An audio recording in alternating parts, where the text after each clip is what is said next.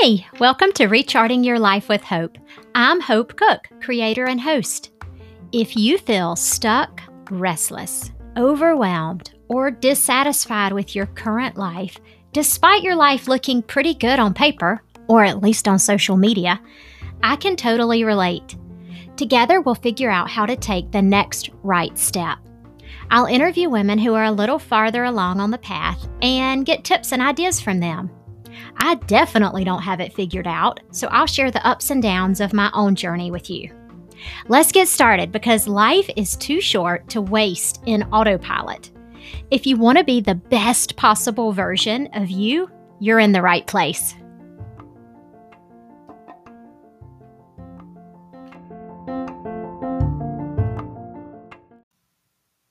Here's a poem by Shel Silverstein, or maybe it's Stein. The voice. There is a voice inside of you that whispers all day long. I feel that this is right for me. I know that this is wrong. No teacher, preacher, parent, friend, or wise man can decide what's right for you. Just listen to the voice that speaks inside. And this is something that I have been learning over the last 43 years, but I feel like in the last 10 years, I've really started paying attention to that voice, that gut feeling. When Michelle Rado was on my podcast, she talked about the gut feeling, you know, knowing that something was wrong with her body or knowing that a situation requires you to speak up. And I had a situation like that today. I went to the dentist and I was going to get a old filling taken out that they thought was cracked and get a new um, ceramic filling put in. And I had all this anxiety about it. I don't normally feel anxious about stuff like that, but I've been studying um, functional medicine and we talk a lot about toxicities and um, heavy metal exposure. And I, the old Hope would have rolled her eyes and been like, yeah, right, whatever, just do it. Um, but I had this just deep feeling of like, I don't know if this is right. And I'm not saying it's not right. I just did not feel comfortable with the situation. So I told the hygienist and the dentist um, what my concerns were. And they kind of poo pooed my concerns, you know, and I probably would have done the same thing a few years ago. But everything in my body just said, don't do it. If you don't feel comfortable, don't do it. And I listened to that voice and I explained my reasons and I asked if we could come up with a solution, if, you know, what were his ideas. And he he listened to me and he looked at my x-rays from the last few years and he said, "Actually, I don't see a crack. I don't see any change in that tooth." So why don't we leave it and we'll monitor it over the next year or two? And it was fine. I left. I didn't have any dental work done. And I just felt so empowered because I'd listened to that voice instead of saying, it's fine. And he would have done the procedure. He was not going to pull up the x rays and look at the last few years. He was just there to do what I was on the schedule for him to do, which was take out a filling, put a new filling in. Um, so you really have to listen to your body. And I try to um, encourage patients when they feel like something is wrong with their skin or they feel like a mole is itching. This I've seen so many times where a mole looks completely normal, even magnified, it looks fine. But the patient tells me it something about it, it just itches or it uh, just seems different than it used to. And you have to listen to them. And there's no nothing wrong with getting a mole tested. Um, we have to get past our own ego that says, No, I'm right. I've been to school. I'm right. And just trust your gut. So listen to that small voice within and pay attention, and you will immediately know you've done the right thing. You'll get this sense of, ah, it's like a sigh of relief. It's it's your body saying, "Thank you, you listened." And it may not be over something silly like a, a dental filling, it may be something more serious.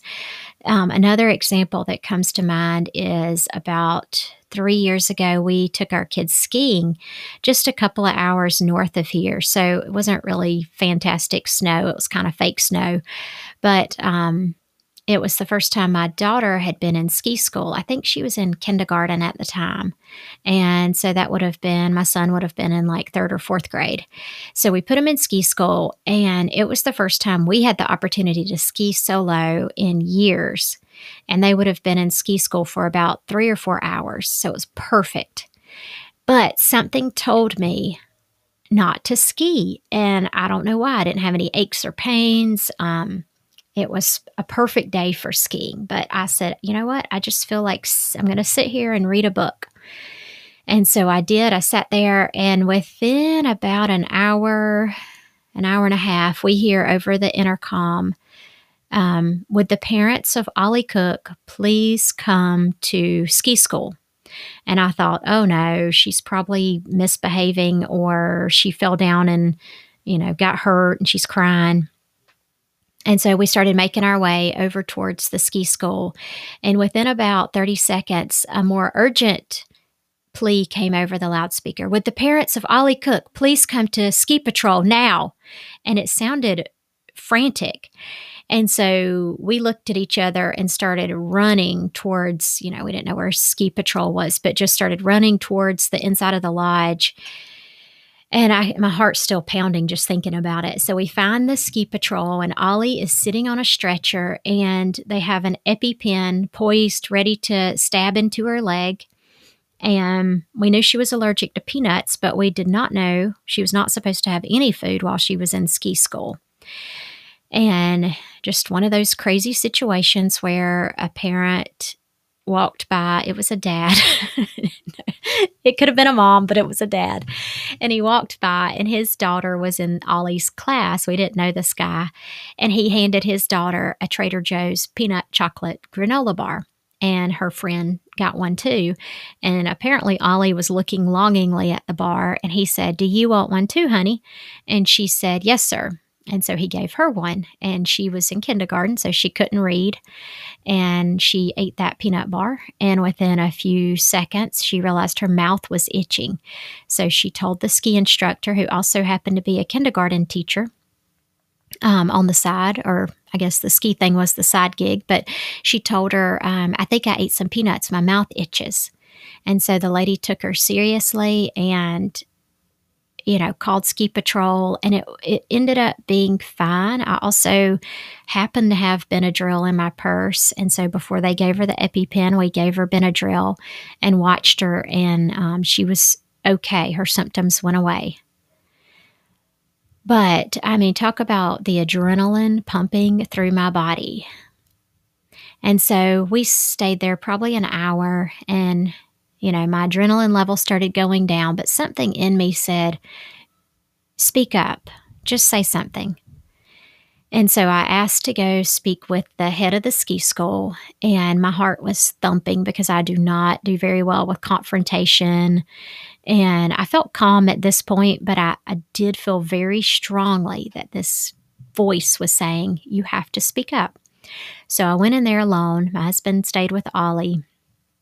And I said, I, you know, I, I don't blame y'all at all. You had nothing to do with this peanut exposure, but I think that it's worth um, you and your staff just talking about it and maybe go through some scenarios like what do we do if A happens? What do we do if B happens? Um, maybe we need to put on the website for instructions for parents of kids in ski school that, you know, no uh, foods are allowed. Or maybe we need to just ask, are there any allergies we need to know about? Is your kid on any medicines? Um, I don't think they could have done anything different.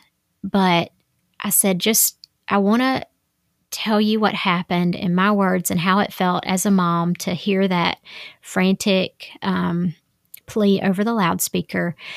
And I want you to just know what it was like. And I don't know if it'll change your training or your recommendations for parents. Um, and I would appreciate it if you would listen. And because at first she was not willing to listen and she just kind of got defensive and, well, well, but we didn't, you know, we don't allow food. And, and I said, I understand. I don't blame y'all at all. All I want to hear is just, yeah, that must really be hard for you to go through that. And we will take your story into consideration when we talk about, um, training and safety protocols and things like that. And so after I explained that, she was like, You're right. You're right. That was, it's a good learning situation for us.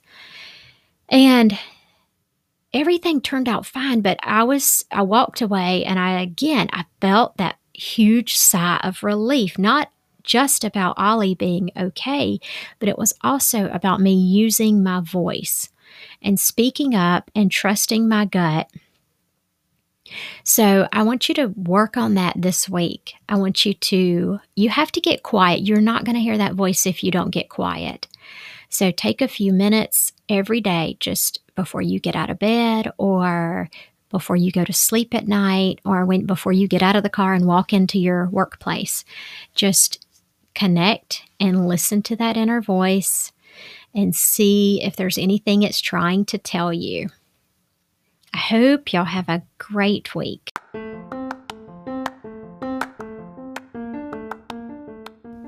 Thanks for joining me on today's podcast. If you like this podcast and think someone else could benefit, please share it.